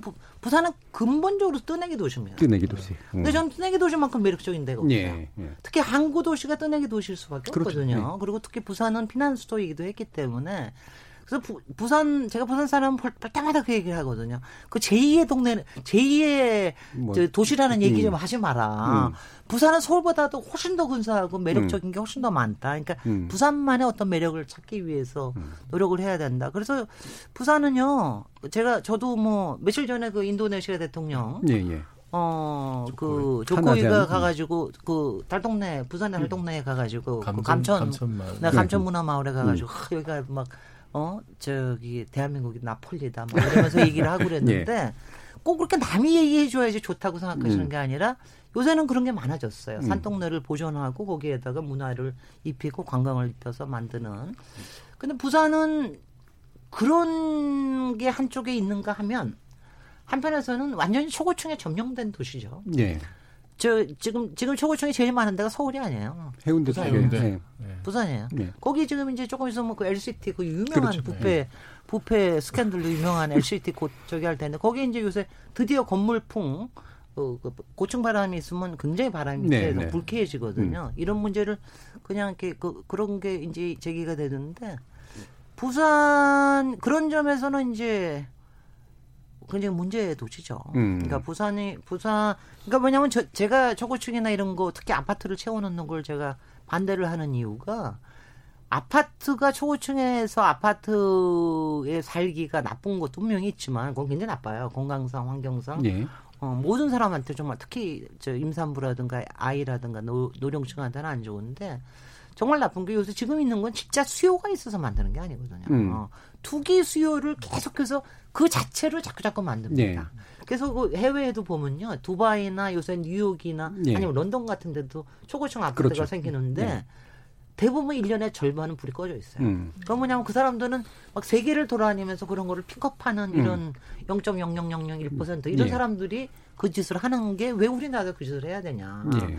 거기다가 그게 우리 주택시장을 요동치게 만드는 것 뿐만이 아니라 제, 제, 제가 정말 화가 나는 건 뭐냐면은 우리 저는 부산도 그렇고 서울도 그렇고 우리의 아직도 경제 활동에 대한 잠재력을 다 발휘를 못했다고 생각을 예. 하거든요. 그러려면 절대적으로 공간이 필요한데 음. 그걸 초고층으로 이미 다 음. 아파트 그렇게 다 해버리고 나면 어떡하냐. 음. 좀 남겨서 쓸 수 있게끔 해야지. 음. 이후에 가능성이 가, 봉쇄된다. 그러니까 미래 잠재력을 갉아먹고 미래 경쟁력을 갉아먹고 있는 거예요. 예. 그거 가지고 아 예를 들어 제가 또 홍보를 했어요. 그거 가지고 저 하는 사람들이야 저 당장 지금 지금 자리에 있는 사람들이죠. 음. 그거 하고 어, 뭐저 치고 빠지는 거죠. 아니면 그럼 어떠세요? 이게. 말씀처럼 사실은 욕망이 있는 거잖아요. 그러니까 네. 자신의 개인의 이기심을 실현시키고자 하는 욕망, 또 개개인들의 편리를 위한 어떤 욕망도 있고, 또한 동시에 어떻게 보면 이제 계획돼야 되는 측면도 있는 거고 도시라는 게 네. 이게 이렇게 잘 결합돼서 나갈 수 있다고 보세요? 어, 우리는 이상을 잃어서는 안 됩니다. 예. 음. 그게 될수 있다고는 좀 생각을 해야 되고요. 음. 실제로는 참 쉽지는 않습니다. 음. 그러니까, 그러니까 일단은 뭐냐면 일단 이 자본주의 사회라고 하는 게 일단은 하나하나 행위자들이 워낙 많잖아요. 그렇죠. 리고 다 하나하나의 음. 욕망과 어떤 음. 탐욕을 갖고 있고 요새는 또 힘들도 세가지고 막 언론과 광고를 막 음. 동원을 해가지고 별짓을 다 하니까 힘들지만 그럴 때 말하자면은 그나마 버텀 라인을 정해주는 게 공공에서 해야 되는 일이라고 예. 생각을 해요. 그러니까 공공의 역할이라고 하는 거는 아무리 경쟁과 그 탐욕과 약탈과 이런 일이 시장에서 벌어지더라도 거기서 벌어지는 게 그래도 조금이라도 낮게 그렇게 너무 서로 망해가는 쪽으로 일어나지 않게 음. 이렇게 해주는 게 이제 공공의 역할인데 그런 게 이제 너무 지금 잘 안 되고 있죠. 네. 가령 뭐 제가 책에서도 꽤 많이 얘기한 게 저는 다 알면서도 문제를 못 고치고 있는 게 젠트리피케이션이거든요. 젠트리피케이션. 이건 뭐냐면 특히 상가. 주택은 좀 그렇다고 쳐요. 음. 여기저기 가서 살 때도. 상가는 들어가서 한 3년 좀 있다가 하면 쫓겨나고. 결국은 동네가 음. 망합니다. 동네가 망하면 같이 다 망, 같이 망해가는 상가야 젠트리피케이션인데 음. 아직도 무슨 협정이나 이런 거 하고 있지 공, 음. 공공적으로 이렇게 제대로 저걸 만들고 있지는 못하거든요. 예. 그러니까 이런 것들이 근데 그런 것들은 국회에서 관심은 잘 없어요. 음. 그러니까 특히 특히 어느 당은 관심 없어요. 그러니까 결국엔 뭐 완벽한 어떤 계획이라든가 이런 것들이 현실적으로는 불가능하지만 공공이 기본적인 어떤 가이드랄까 바탕이랄까 이런 것들을 잡아주는 역할은 여전히 상당히 중요하다. 그러니까 이제 저는 뭐 저기는 쉽지는 않지만 가령 국회에서는 적어도 공공선을 지킬 수 있는 음. 그 기준선을 저거 저것도 바닥을까지 치지는 않을 수 있는 그런 것들을 제도적으로 자꾸 만들어주고 그 다음에는 이제 뭐 좋은 지자체장이나 아니면 좋은 정부가 그나마 선하게 이걸 행, 행하고 이렇게 되면 예. 좋은데 저도 국회에 잠깐 있으면서 정말 저, 저 국회에서 당연히 국토교통에 있지 않았겠어요. 음. 속이 터집니다. 정말 터지는 게 음. 어떤 점에서 터지냐 하면은 이래요. 저도 뭐 전, 저는 빤하지 않아요. 저는 법안이 딱 올라오면 사업은 뭐 다 알잖아. 이게 음. 누구 누구 어디 지역 사업이고 누구 위원 사업이 아는데 그건 저는 사업은 차라리 조금 눈 감아줬어요. 근데 법안은 따이고 오잖아요. 이게 누가 있는지가 딱 보여요. 아하. 어느 이권 때문에 그렇죠. 이 법안이 생겼는지가. 음, 음. 그런데 보면은 그때 그러니까 그 국- 지역 국회의원도 딱 보이고 딱 그래요. 근데 음. 법안도 여러 종류의 public 공공적인 법안들은 계속 이제 공동 밑에, 밑에 깔고 있다가 뒤로 이제 지연되고. 지연되거나 음. 그래도 결국 폐기되고 이러고 음. 누가 이렇게 나서서 그리고 돈이 걸린 음. 법안들은 체크닥 체크닥 통과됩니다. 예. 그런 거는 합의도 잘하고. 음. 그러니까 그런 게 지금도 진행이 되고 있거든요. 음. 그러니까 그런 것들이 정말 깝깝한 일이죠. 그렇죠. 예. 국회 정말 중요합니다. 그러니까 대단히 공공적인 일이면서도 사실 또 돈이 오고 가는 일이기 때문에 네. 권력과 연관돼 있어서 바로 그 부분에 있어서 이제 충돌되는 요소들이 참 많은 것 같은데요. 아마 제- 청, 예. 네, 여기서 한 가지만 음. 제가 좀 자랑스럽, 자랑스럽다기보단 제가 국회에 있- 있는 동안 저는 4대강 사업 진실 규명 예, 때문에 뭐 너무 그러셨죠. 힘들었지만 그래도 딱 한번 음. 보람이 있었어요. 뭐 대부분은 막 맨날 분통, 막 맨날 분노에 막 차가지고 다니고 있었지만 딱 한 번 정말 보람이 있었던 게 그때 뉴타운 예. 예제법이라는 걸 만들었거든요. 이명박 정부 때. 네, 네. 음. 이명박 정부 에 그때는 이제 만들었고, 만들었고. 그 다음에 아, 하도. 문제가 음. 돼가지고 이걸 해지할 수 음, 있는 음. 일종의 맞아요. 탈출 예, 출구법을 예. 만들었어요. 그건 제가 뭐 여기서 자세하게 얘기할 음. 수는 없지만 어 제가 아니었으면 그거 못 만들었어요. 아하. 이게 정말 그- 아니 그래서 제가 그때 이 생각을 했어요. 내가 정말 2년 반 동안 국회의원 하면서 너무 정말 맨날 맨날 맨날 좌절에 음. 빠져요. 밤마다 빠- 좌절에 빠지고 내가 이 짓을 왜 해야 되느냐 이러고 있는데 그때만큼은 제가 처음으로 아 바로 이 자리에 이 시간에 이 자리에 이렇게 있, 다는게 정말 중요한 거구나라는 걸. 알았어요. 국회의원의 그러니까 힘. 그러니까 그러니까 그거 그거를 그래도 한번 깨달아. 그러니까 국회의원이 할 수 있는 일도 굉장히 많다. 음. 그러니까 지금 또 좌절에 빠져 계시는 국회의원님들 어, 그러다가 또 타이밍이 옵니다. 저 국회 다시 국회로 가실 생각 없어요? 아니 그건 전혀 없고요. 예. 제가 지금 이 시점에 책을 내니까 또뭐 북토 예. 콘서트 하고 그러니까 또 출마하는 거 아니냐 뭐 오늘 한 얘기도 오해하는데 전혀 그런 건 없고요. 음. 역시 국회, 또 국회 에 감에 남아주시는 분이 두, 부- 두 종류이실 텐데 정말 public mind가 음. 강해서 이걸 꼭 해야 되겠다고 생각하시는 분하고 하나는 그것밖에 할 수 없어서 그거 하시는 분들하고 있을 텐데 어 그, 국회의원밖에 할 수 없어서 계시는 분들은 좀 안 해주, 안 해주셨으면 좋겠어요. 예. 네. 저 역시 이제 입법하는 행위, 공공의 어떤 힘이 발휘될 수 있는 영역에서 국회의원이 할 수 있는 일들은 분명히 있기 때문에 힘내셔야 될 분들도 많이 있는 것 같습니다. 자, 청취자분들이 보내신 의견도 몇 가지 있을 것 같아요. 한번 들어보죠. 정희진 문자캐스터. 네, 안녕하십니까. 문자캐스터 정의진입니다. 인물 토론 김진애의 도시 이야기란 주제로 청취자 여러분이 보내주신 문자 소개해드리겠습니다. 먼저 콩 아이디 3699님. 안녕하세요. 낯익은 이름과 목소리 시민사회자님 반갑습니다. 도시건축, 환경중시, 생태공학도 꼭 필요한 분야의 토론입니다. 오늘 더더욱 경청할게요. 지목전 토론. 유튜브로 의견 주신 전딱표 청취자분. 어머나 김진애 박사님 나오셨네요. 오늘 너무 예쁘십니다 해주셨고요. 유튜브로 의견 주신 주효순 청취자분. 김진애 박사님 짱짱 좋아요. 멋지십니다. 유튜브로 의견 주신 블루드리머 청취자분. 좋아하는 박사님과 좋아하는 교수님이 한자리에. 반갑습니다. 김진애 박사님. 학창시절 우리의 주거문화 어떻게 달라져야 하나를 교재로 김 박사님을 가장 먼저 알게 됐거든요. 강의 교재라서 그랬는지 김 박사님은 좀 고지식한 분일 것 같다는 생각을 했었는데요. 알고 보니 너무 멋있는 분이세요. 콩 아이디 하얀새님. 외국에 여자용 서서 싸는 소변기도 있고 아파트에선 남자도 앉아서 쌉니다. 변화가 필요합니다. 콩 아이디 강기왕님. 김진애 박사님 역시 말씀 시원시원하시고 완전 사이다십니다. 그리고 화장실 얘기가 나와서 말인데 남자 화장실 구조 변경해야 합니다. 서서 생리적 현상을 해결하면 위생상 안 좋은 부분이 분명 있습니다. 디테일한 설명은 생략할게요. 그래서 저도 와이프에게 매일 구박받으며 살고 있습니다. 콩 아이디 양정희님, 맞습니다. 우리나라는 정말 공간의 차별이 극심해요. 그리고 국회 건물을 회의 가능하게 바꾼다면 우리 정치 달라진다의 한 표입니다. 유튜브로 의견 주신 이창섭 청취자분, 김진애 교수님한테 하고 싶은 말 있습니다. 교수님 같은 분이 신도시 설계 같은 것을 하셔야 하지 않나 싶습니다. 콩 아이디 개그 마니다님, 김진애 전 의원님, 21대엔 다시 의원으로 컴백 어떠세요? 라고 보내주셨네요. 네, KBS 열린 토론, 지금까지 문자캐스터 정희진이었습니다. 예, 청취자들 의견 받아봤는데 역시 화장실 문제가 가장 아, 그 큰. 예, 반향을 일으키고 있는 것 같습니다. 어, 김진애 박사님 1년에 한 번꼴로 책을 쓰신다고 제가 알기로 한 30권 이상 예, 쓰셨고 아까 네, 보니까. 예, 청취자분들도 또 이렇게 예전에 쓰신 책을 가지고 공부하신 분들까지 나올 정도면 역시 이제 여러 가지 이야기, 열정, 성실함까지 다 갖고 계신 분인 것 같습니다. 그래서 후반부에서는 이 김진애 박사님이 걸어오신 인생에 관련해서 우리 패널분들과 함께 또 재밌는 이야기 한번 나눠보도록 하겠습니다. 여러분들께서는 KBS 열린 토론과 함께하고 계십니다.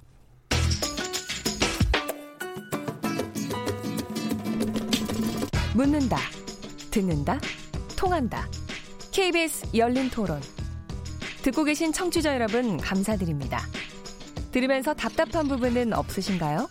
궁금한 점은요? 그렇다면 함께 토론에 참여하시죠. 유료 문자 9730을 이용하시면 됩니다. 단문은 50원, 장문은 100원의 정보 이용료가 있습니다. 스마트폰 어플리케이션 KBS 모바일 콩을 통해서도 무료로 참여하실 수 있습니다. KBS 열린 토론은 언제나 열려 있습니다.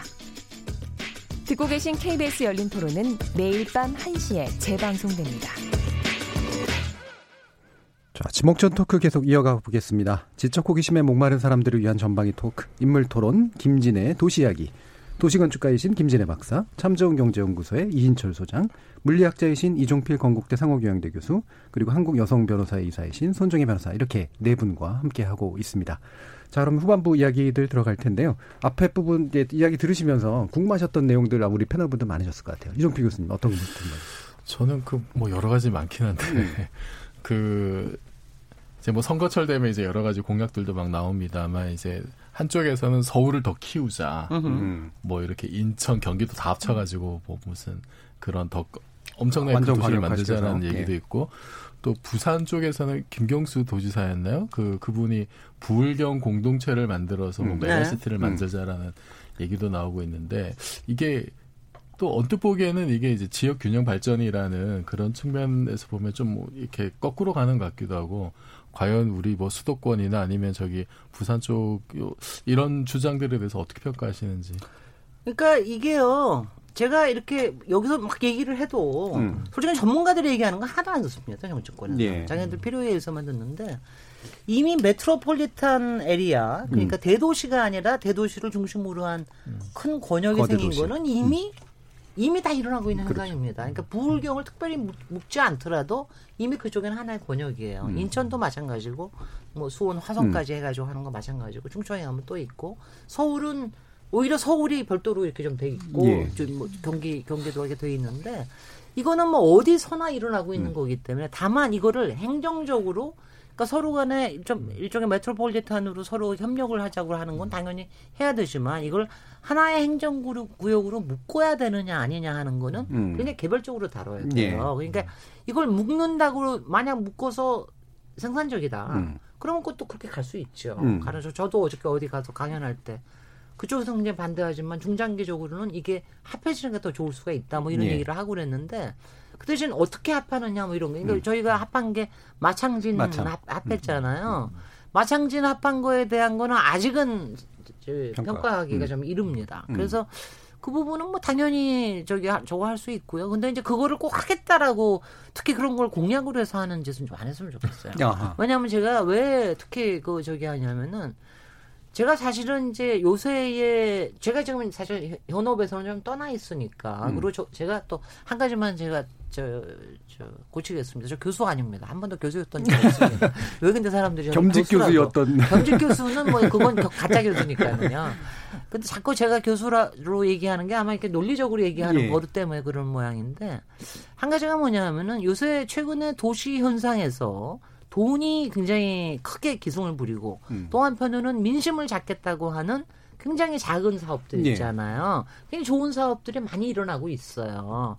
그런데 그 와중에서 제가 사실은 굉장히 걱정이 되는 건 뭐냐면은 조금 근본적으로 구조적으로 바뀌는 부분에 대한 이 음. 그립이 잘 없어요. 예. 그게 뭐냐면 가령 지금 제가 아까도 얘기했지만 도시 간의 양극화, 예. 그 다음에 도시 내의 양극화, 그 다음에 가령 지방의 소멸, 음. 뭐 빈집 문제 음. 이런 부분들에 대해서 지금 왜냐하면 이런 것들은요 어느 한 지자체에서만 나서서 생길 수 하는 그렇죠. 문제가 예. 아니에요. 상당히 국가적으로 얘기를 해야 되는데 사실 그 부분에 대한 토론이 음. 솔직히 너- 너무 없다. 물론 음. 이제 일부는 있습니다만은 가령 우리가 뭐 참여정부에서는 굉장히 크게 말하자면 지역 균형 개발에 네. 대해서 사회적인 토, 토론이 계속해서 됐거든요. 근데 이제 그런 것들은 그렇죠. 음. 지금 거의 없어지고 이제는 저는 속상하게도 뭐 세종시를 어떻게 키우냐 이런 얘기만 해서 이제 미워 죽겠는데 죄송합니다 세종시 아니 어, 한 번은 그냥 하고 나면 자기 도시밖에 생각 안 하거든요. 음, 음. 왜냐 면 세종시를 처음에 만들었을 땐 지역 균형 개발에 어떤 중심축이 될 것이다라고 하는 것 때문에 만든 건데 예. 지금 과연 그 역할을 하고 있느냐를 따져야지 왜 자기 도시 목적이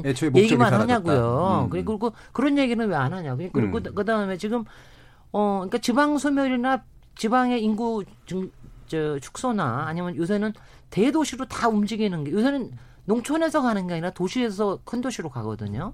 이거요 현실이에요. 음. 근데 이거를 어떻게 할 거냐 예. 그런 점에서 행정 체계를 어떻게 하고 정말 일자리 배분은 어떻게 해야 되고 하느냐 이런 부분들에 대한 정말 큰 게 없어요. 음. 그런 무슨 맨날 무슨 뭐 광역 저기 뭐야 무슨 뭐 저 광역 행정 뭐야, 통합한다거나 행정 뭐. 통합을 예, 한다거나 예. 무슨 옛날 그 예. 그 행정 통합 한다는 거면 자기네들 저것 때문에 하는 거 아니에요 먹거리 때문에 그렇죠. 예. 그다음에 그 GBC라 G 뭐 G 뭔가 해가지고 경기도에 그 광역 저 지하철망 생기는 거 그건 돈 때문에 그거- 그거는 네. 돈벌이 때문에 하는 거 아닙니까 근데 저는 솔직히 GTX 같은 거가 절대로 그렇게 바람직한 게 아니라고 생각을 음. 하는데 이미 시작을 했으니까 어쩔 수는 없는데 그 시작을 하면서 이제 그것 때문에 고민들을 해야 되는 거예요. 그렇죠. 왜냐하면 그런 예. 게 하나 있으면 지금은 그런 거 하나 있으면 어떻게 하든지 서울에 일자리로 음. 빨리 데리고 오느냐만 생각을 하거든요. 근데 음. 인프라를 그렇게 할 때는 그게 어떤 주변에 어떤 영향을 미칠 수 있느냐 고민을 해야 되거든요. 그런 아 이- 이전에 비해서 그런 고민들을 너무 안 하니까 제, 가 보면은 우리 도시 계획하는 사람들이 요새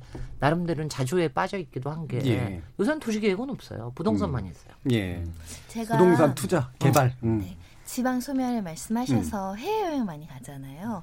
가면은 사실은 뭐 국내 여행지보다 그렇게 특별하게 더 좋지 않은 휴양지에 한국 사람들이 많이 가요. 저도 많이 갑니다. 요즘 소도시 많이 가죠. 네. 예. 그래서 우리 지방 이 근데 한국을 대표하는 관광지 사실 조금만 계획해서 잘 만들어 놓으면 외국 관광객, 한국 관광객 많이 관광 수입을 유발할 수 있을 것인데 이게 체계적으로 잘 안 되는 이유 그리고 박사님이 보셨을 때 요 정도는 정말 관광 수입으로 이 도시가 먹고 살만하게끔 만들 수도 있는 도시 이런 거는 사실은 어느 데 가면 관광 관광이 온 도시에 먹여 살리는 곳들이 많잖아요. 지방은 이렇게 좀 극복할 수 없을까요? 그런데요, 그건 체계적으로 절대로 안 됩니다. 음. 그건 뭐냐면은 어느 한 도시가 어느 한 지역이 어느 한 마을이 어떤 인프라를 가지고 그걸 갖다가 말하자면 세상에서 사람을 끌어들이기 위해서 투자해야 되는 시간은 적어도 반세기 정도는 필요합니다. 그러니까 저는 지금 그런 게 이미 시작이 됐다는 것 자체가 저는 굉장히 즐겁습니다. 음. 제가 요새는 이제 굉장히 좋은 게 어느 지방에서도 인터넷 적으로 굉장히 판매도 할 수 있고 그래서 뭐든지 할 수가 있거든요. 그래서 그거는 제가 오히려 우려하는 건 체계적으로 하, 겠다고 정부가 나설 때 제가 걱정을 합니다. 그렇게 안 하는 게 좋은데. 왜냐하면 방백으로 하셨어요, 방백. 하지 않는 게 왜냐하면 그런. 것들은요, 되게 되게 보면은 근데 그러니까 이 정부에서 해줘야 되는 이런 이런 그런 것들이죠. 그런데 쓸데없이 이상한 개발이 들어오지 못하게 해주는 거라든가 인프라를 어떻게 하면 조금 연결을 해준다라든가 아니면은 뭐 혹시 뭐 통신 판매에서도 뭐가 될 수 있다라든가 아니면 관광청의 브로슈에 들어 그런 것들은 또 이미 좀 하고 있는데 막 체계적으로 왜냐하면 이런 저기를 하실 거예요. 왜냐하면 정말 조그만 마을에 가서 아무렇지도 않은데 막 세계 관광객들이 막 모여 있잖아요. 그건 뭐냐면은 그 동네의 스토리가 스토리가 워낙 많이 퍼져 있기 때문입니다. 지금 이제 음. 우리나라의 스토리가 좀 알려지기 시작을 한 게 최근 한 10여 년 전밖에 안 돼요. 예. 근데 이 스토리가 제가 이야기가 중요하다고 음. 얘기하는 게 되게 사람들이 어딘지 가면 근사한 거 보고 너무 근사하면 싫어해요. 음. 그러니까 적당히 근사하면서 네. 아 여기서 뭔가 나도 좀 뭐가 음. 이렇게 좀할 수 있고 이런 걸 되게 좋아하거든요. 근데 그 저기 그런 스토리를 또, 또 스토리를 또 이렇게 얘기하면 story making을 하려고 너무 난리쳐서 그것도 꼴보기 싫지만. 너무 억지로 그러니까 만들죠. 억지로 만드는 네. 거, 왜냐하면 억지로 만들다 보니까 거의 지, 모든 지방자치체에서 되게 비슷한 스토리텔링을 그러니까요. 얘기를 예. 해요. 예. 이것도 문제거든요. 그래서 그래서 그런 그거는 그 뭐냐면 굉장히 좀 긴 시간이 필요하다. 다만 저는 뭐 하든 이런 거 할 때 정부에서 꾸준하게 지원을 해주는 건 필요합니다. 우리는 왜냐하면 이런, 게 하면 한 자기들 임기 한 사- 그렇죠. 12년 네. 안에 효과가 내야 되니까 막 난리를 치는데 음. 그러면 그렇게는 안 되거든요. 굉장히 음. 오랜 시간 동안에 일어나고 대부분들은 그게 또 민간에서 굉장히 자발적으로 일어나는 경우도 많고 아 저는 뭐 이런 것은 있어요.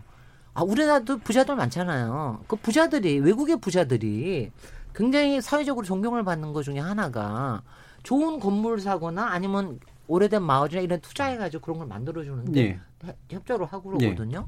우리는 그런 게 잘 없어요. 예. 어, 그 타워 팰리스 같은 데 가서 잘, 잘나고 들지만 말고 그렇죠. 외국은 큰 부자들이 자선으로 큰 부자들이 일종의 하나의 문화 활동으로 공간을 음. 발굴하고 그거를 음. 저기 하- 그리고 그리고 그 사람들의 가장 큰 목, 목적 중에 하나는 자기가 죽고 나면은 음. 뭔가 공간에서 음. 그 뮤지엄이 됐든 박- 도서관이 됐든 이런 거 하나 만드는 게 자기네들 꿈이거든요. 기억되죠 그렇게 해서. 그렇게 돼- 그렇게 돼야 되거든요. 음. 그렇게 됐으면 좋겠습니다. 음. 이 여행 인프라 얘기해서 제 고향이 제주도예요. 음.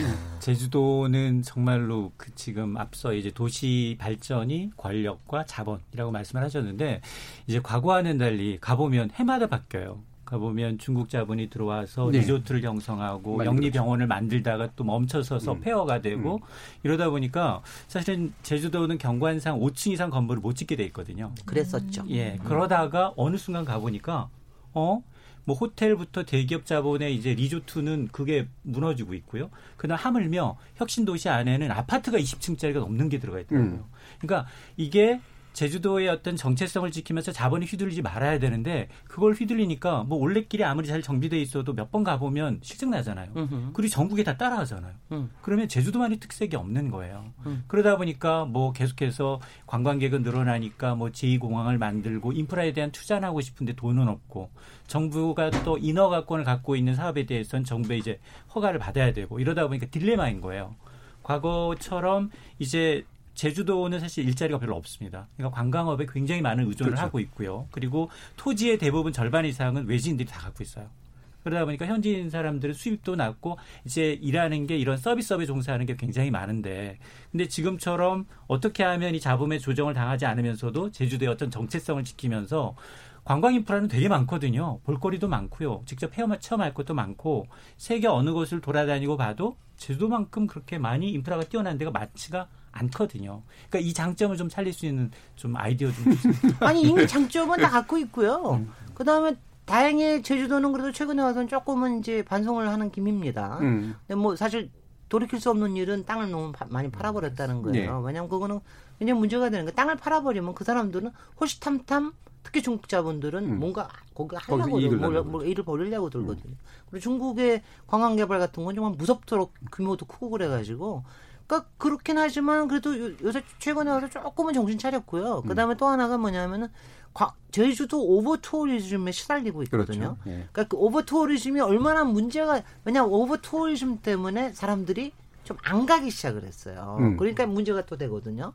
그래서 그거에 대해서 지금은 좀 이제 왜냐하면 적정한 규모를 생각을 해야 될 때입니다. 음. 그 over tourism 때문에 생기는 문제가 우리나라의 뭐 북촌이나 베네치아도 마찬가지고요. over tourism 생기면은 결국은 그 뭐냐 아까 상가 젠트리피케이션 때처럼 결국은 망해가는 망해가는 길이거든요. 근데 지금은 제주도는 오히려 너무 지나치게 관광 쪽으로 가지 않도록 하는 그 다음에는 이제 대부분이 지금은 외지인이 들어와서 외지인의 자본으로 외지인의 일자리를 만들고 있다가 어떻게 하는 게 지금 이제 대부분의 케이스인데 그게 그렇지 않을 수 있도록 하는 방법은 뭐냐 뭐 이거 이런 고민을 해야 되겠죠. 음. 원희룡 도지사님이 그런 거나 좀 고민을 하시죠.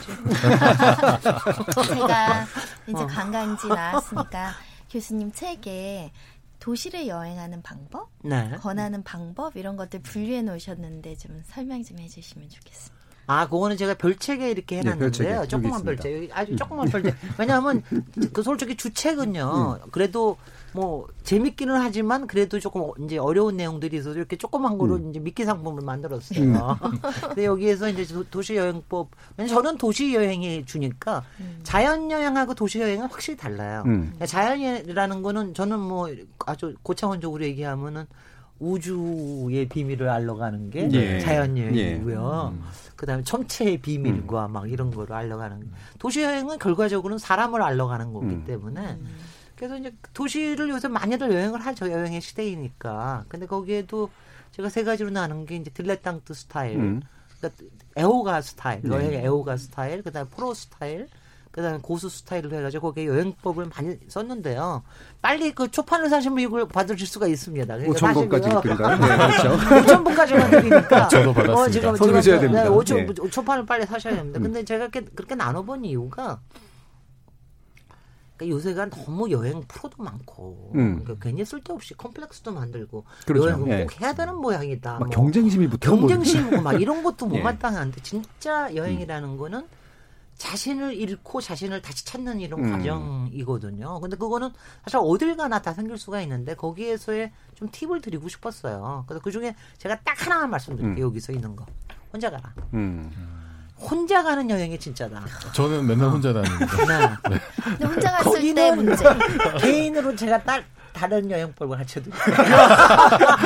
고맙습니다. 개인 레슨을 네. 해드릴게요. 네. 혼자 갔을 때는 먹방의 제한이 따르는데 아니, 그, 그, 그, 저 혼자 갔을 때는 먹방의 재미가 아니라 이제 딴 재미를 음. 이제 만들어야 되는데 그거는 개인 레슨을 해드리고요. 뭐 파트너를 구하시면 되잖아요. 네. 작가라서 별적 부력도 소개해 주셨는데 네, 혼자 가셔, 혼자 가셔요. 타이틀이 너무 많아요 보니까. 뭐가? 보니까 타이틀이 지금 뭐 방송인 아까는 어떤 아, 분은 교수라고 하지 말아달라고. 하셨는데 음. 어, 뭐? 박사님부터 시작을 해서 이제 사실 저희 할머니는 옛날에 그러시더라고요. 백공이 밥 굽는다. 하나의 올인해라. 음. 다재다능한 걸 되게 싫어했거든요. 근데 지금이야 뭐 여러 가지 재능을 갖고 있는 분야 이제 다방면에 활용하는 분들이 이제 곽강을 맡고 있는데 본인이 생각할 때 건축가, 도시 전문가, 정치인, 작가, 방송인 나한테 딱 잘 어울리는 옷은 뭔지. 근데 소장님은 그런 거 규정하기 되게 좋아하시는 모양이에요. 아까부터 자꾸 그런 질문하셔.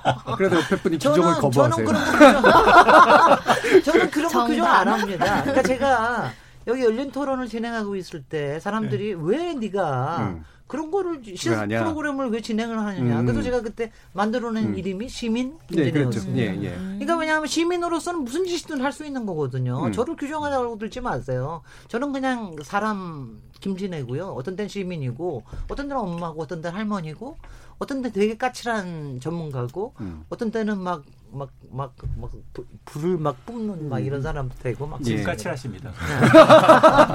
저 굉장히 까칠해요. 그러면 박사님이 가장 분노케 하는 최근에 어떤 우리 사이 문제는요? 음. 아, 그러니까 뭐 제가요. 그게 참 저기 저, 저 혹시 질문하실까 싶- 싶기도 하- 저거 했는데 제가 요새 여성 정치인의 모습 때문에 제가 스트레스 받는 적이 이제 많습니다. 예. 네. 저는 박근혜 대통령이 탄핵 이후에는 이제 그런 거 좀 없지 않을까 다 같이 좀 이제 음. 좀 오히려 좀 반성하고 막 음. 그러지 않을까 하는데 여성 정치인의 모습에서 이제 이런 게 있어요. 저는 뭐 지금 여성 정치인이 굉장히 다양해지고 이러는 거가 굉장히 바람직한데 솔직히 전문가들도 그렇고 굉장히 많이 다양해졌는데 우리가 이제 솔직히 저 제가 이제 지금은 우리 변호사님은 눈만 보면서 얘기하는 예. 거 보세요. 이럴 때. 예. 왜냐하면 우리가 사실은 사회에서 후발주자 아니에요. 그러니까 남자들이 몇천 년 동안 지배해온 세상에서 우리가 지금 기껏해 100년, 한 몇십 년 동안에 우리가 지금 진출을 해서 이렇게 저기 하는 건데 우리가 후발주자로서 꼭 저는 가져야 되는 그 덕목이 뭐냐면 이거라고 생각. 이상해야 하는 능력. 왜 이렇게 할까? 그러니까 그, 그리고 예. 그걸 갖다가 신선하게 보면서 문제를 제기할 수 있는 능력 음. 이런 게 필요하다고 생각을 하는데 이게 여성 정치인들 요새 이렇게 보면은요, 그러니까 기성 정치를 너무 기성 정치의 공학을 너무 따라가려고 하는 예. 게 너무 많이 예. 보이고요. 그런가 하면은 그러니까 거기 너무 많이 동화되는 그러니까 그런 그런 사람들은 저는 여성으로서의 시각을 이미 다 잃었다는 생각을 합니다. 음. 이미 권력과 여러 가지 특권과 이런 반칙에 너무 익숙해지기 시작하는. 그 다음에 또 하나는 어, 이건 남자들이 제가 저는 이제 남자들의 세계에서 살아남아 온 사람이기 때문에 남자들이 얼마나 여자들을 규모하게 써먹는지를 제가 잘 아는데 저도 많이 당해왔고 예. 거기에 막 어, 왜냐면 뭐, 뭐 그런 게 뭐 무슨 성폭 성추행이나 이런 게 아니고요. 음. 업무의 세계에서 여자를 쓰는 방식들이 우리 사회에 또 엄연합니다. 예. 그게 엄연한데 그 중에 하나가 특히 공공의 세계에서는 여자한테 악역을 맡기는 거예요. 음. 일부러 가서 뭐 정말 이렇게 빌게 만든다는가 아니면 음. 선, 정적인 말을 하게 만든다는가 그게, 그게 남자들이 쓰는 트릭이거든요. 그게. 음. 근데 그거에 여자들이 많은 여성 정치인에 넘어가 있고 또 그렇게 안 하면 못 살아남는다고 생각을 해요. 근데 그게 예. 실제로 우리가 여성 정치인이 왜 여성 정치인으로 세상을 바꾸려고 하는 건가에 대한 초심을 잃었다는 생각을 해서 음. 그런 게 너무 많이 보여서 아 힘듭니다. 음. 어떤 데 뭐냐면 많이 힘들 왜냐면요 제가 저도 아무래도 여성 일이라 그러면 항상 좀 팔이 안으로 굽거든요. 예. 조금이라도 더 잘 봐. 저는 하다못해 예전에 박근혜 대통령 잘 봐주려고 얘기한다고 막 욕 먹고 막 그러는 사람인데 그 조금이라도 좀 잘 봐주려고 좀 노력을 하는데 그렇지 못한 게 많아서 그럴 때마다 왜냐면 그럴 때는요. 뭐딴 때는 이제 일을 해결하고 그러면 뭐 괜찮은데 이런 거는 그냥 씁쓸해져요. 음. 그 다음에 이런 게 제가 제가 이럴 때 기준이 딱 하나가 있는 있는 게 제, 제가 우리 남편하고 이제 새벽마다 정, 저 정상회담을 하거든요. 정- 우리는 이제 자주 못 음. 만나니까 정상회담 예, 하는 예. 다시 하는데 이런 토- 주제는 음. 우리 정상회담에서 올라오지는 못해요. 아하. 왜냐하면 올라오면 남자가 일단 너무 기분 나빠해. 그러니까 아. 말을 더 이상을 못 하고. 음. 왜냐하면 저는 그래도 여성이니까 아 이걸 어떻게 어떻게 해서 구조적으로 이런 음. 문제에서 그리고 저도 좀 같이 논의하고 싶은데 토론이 안 돼요. 음. 이런 건 참 나쁜 문제거든요. 음. 그러니까 어떤 거든 토론 위에 올라와서 기분이 나빠지는 문제가 아니어야 되는데 예. 기분을 불쾌하게 만드는 그런 행태들이 너무 많다. 음. 제가 특정인을 지정하지는 않겠습니다. 그러면 네 우리가 이제 3차 산업혁명 뭐 시대가 바뀌고 여성들의 사회적 위치가 높아졌으니까 그러면 우리들의 여성은 그러니까 여성들을 위해서 너희들은 변해야 되고 너희들의 어떤 지금 과거의 그 폐, 해악 이런 것들이 좀 변해야 되는데 우리는 어떻게 변해야 될까요? 여성들은 우리? 여자? 네. 이대로 살아가면 될까요? 아니 뭐 여자나 남자나 다 변해야 되는데요. 네. 저는 여기서는 그냥 딱 한마디만 항상 해요. 우리 안에 남 남자든 여자 안에 있는 모든 사람들 속에는 남성성과 여성성이 같이 있다. 예. 이 양쪽에 예. 있는데 그걸 근사하게 넘나들어라. 음. 그거 하면서 살 수 있어야 된다. 그러니까 정준희 교수님 지금 막 내하시는데 네. 본인의 여성성이 여성성이 많은 거죠. 강하신 모양이에요. 드러내세요. 드러내세요. 예, 제가 좀 얄밉습니다. 아니 그게. 어, 아, 아니 네, 근데 동의해요. 이게 네. 이럴 때 우리가 남자들이 여성성이 풍부하다 그럴 때는 섬세하고 관찰 잘하고 따뜻하고. 배려 네. 잘하고 가- 가령 우리 문재인 대통령은 굉장히 여, 여성성이 잘 넘나드시는 네. 분이죠. 페미니스트라고. 뭐니까 그러니까 이런, 이런 그런 걸 얘기하는 거고 가령, 가령 저는 굉장히 남성성이 강한 여자예요. 그러니까 좀 음. 추진 력 음, 막 저도 음. 제, 제가 한번 눈에 거. 눈에 불을 켜면은 이제 못 당합니다. 막, 막 이러 그렇, 그렇긴 하지만은 저의 여성성을 일부러 부정하려고 한 적도 있었어요. 제가 예, 사회생활 예. 하면서. 왜냐하면 그게 사회생활 하는데 방해가 된다고 그렇죠. 생각하거나 GI 제인 컴플렉스. 같은 거죠. 예. 뭐 이런 게 있습니다. 다. 근데 그게 아니라 적재적소에 여성성과 남성성을 넘나들 수 있어야 저는 왜냐하면 지금 4차 산업혁명이라는 게 절대적으로 상상력과 창의력이 필요한 거라는 건 확실하거든요. 물론 우리 공학도의 마, 마인드도 필요하겠지만 음. 물리학도. 공학도도 어, 이 자연과학을 자연과학 네. 어, 저는 저기 솔직히 그렇죠. 공학도는 아니시죠. 음. 자연과학도는 신의 마음을 헤아리시는 분이죠. 저는 공학도니까 저는 인간의 마음을 헤아립니다. 음. 근데 이렇게 저 그러니까 이런 창의성과 상상력이라고 하는 게 우리 사회의 이 경직 된 성 고정관념 같은 거 가지고는 절대 예. 안 나온다고 생각을 해요. 음. 그래서 저는 그런 것들을 많이 개발했으면 좋겠다. 그래서 음. 뭐 조- 그 요새는 좋던데 요새는 저기 걸크러쉬 있- 있으니까 좋고 그런 그런 사람 여자들은 꽤 많아지는 것 같고 그럼에도 불구하고 아직도 설리나 구하라 같은 그런 예. 문제도 여전히 생기는 예. 사회고 어, 남자들 중에서는 아직 뭐 퍼펙트한 사람은 못 봤지만 그래도 마- 많이 괜찮아지는 남자도 많아지는 것 같아요. 예. 자, KBS 열린 토론 지목전 토크 오늘 김진애 박사님 오랜만에 모셔서 인물 토론도 해봤고 도시 이야기도 나눠봤고 또 정치적인 어떤 삶의 문제에 대해서도 이야기를 나눠봤습니다. 오늘 함께 해주신 김진애 박사님, 인철 소장님, 그리고 이종필 교수님, 손종혜 변호사님 모두 감사드립니다. 감사합니다. 네, 감사합니다. 저는 내일 저녁 7시 20분에 다시 찾아뵙겠습니다. 지금까지 KBS 열린 토론 정준이었습니다.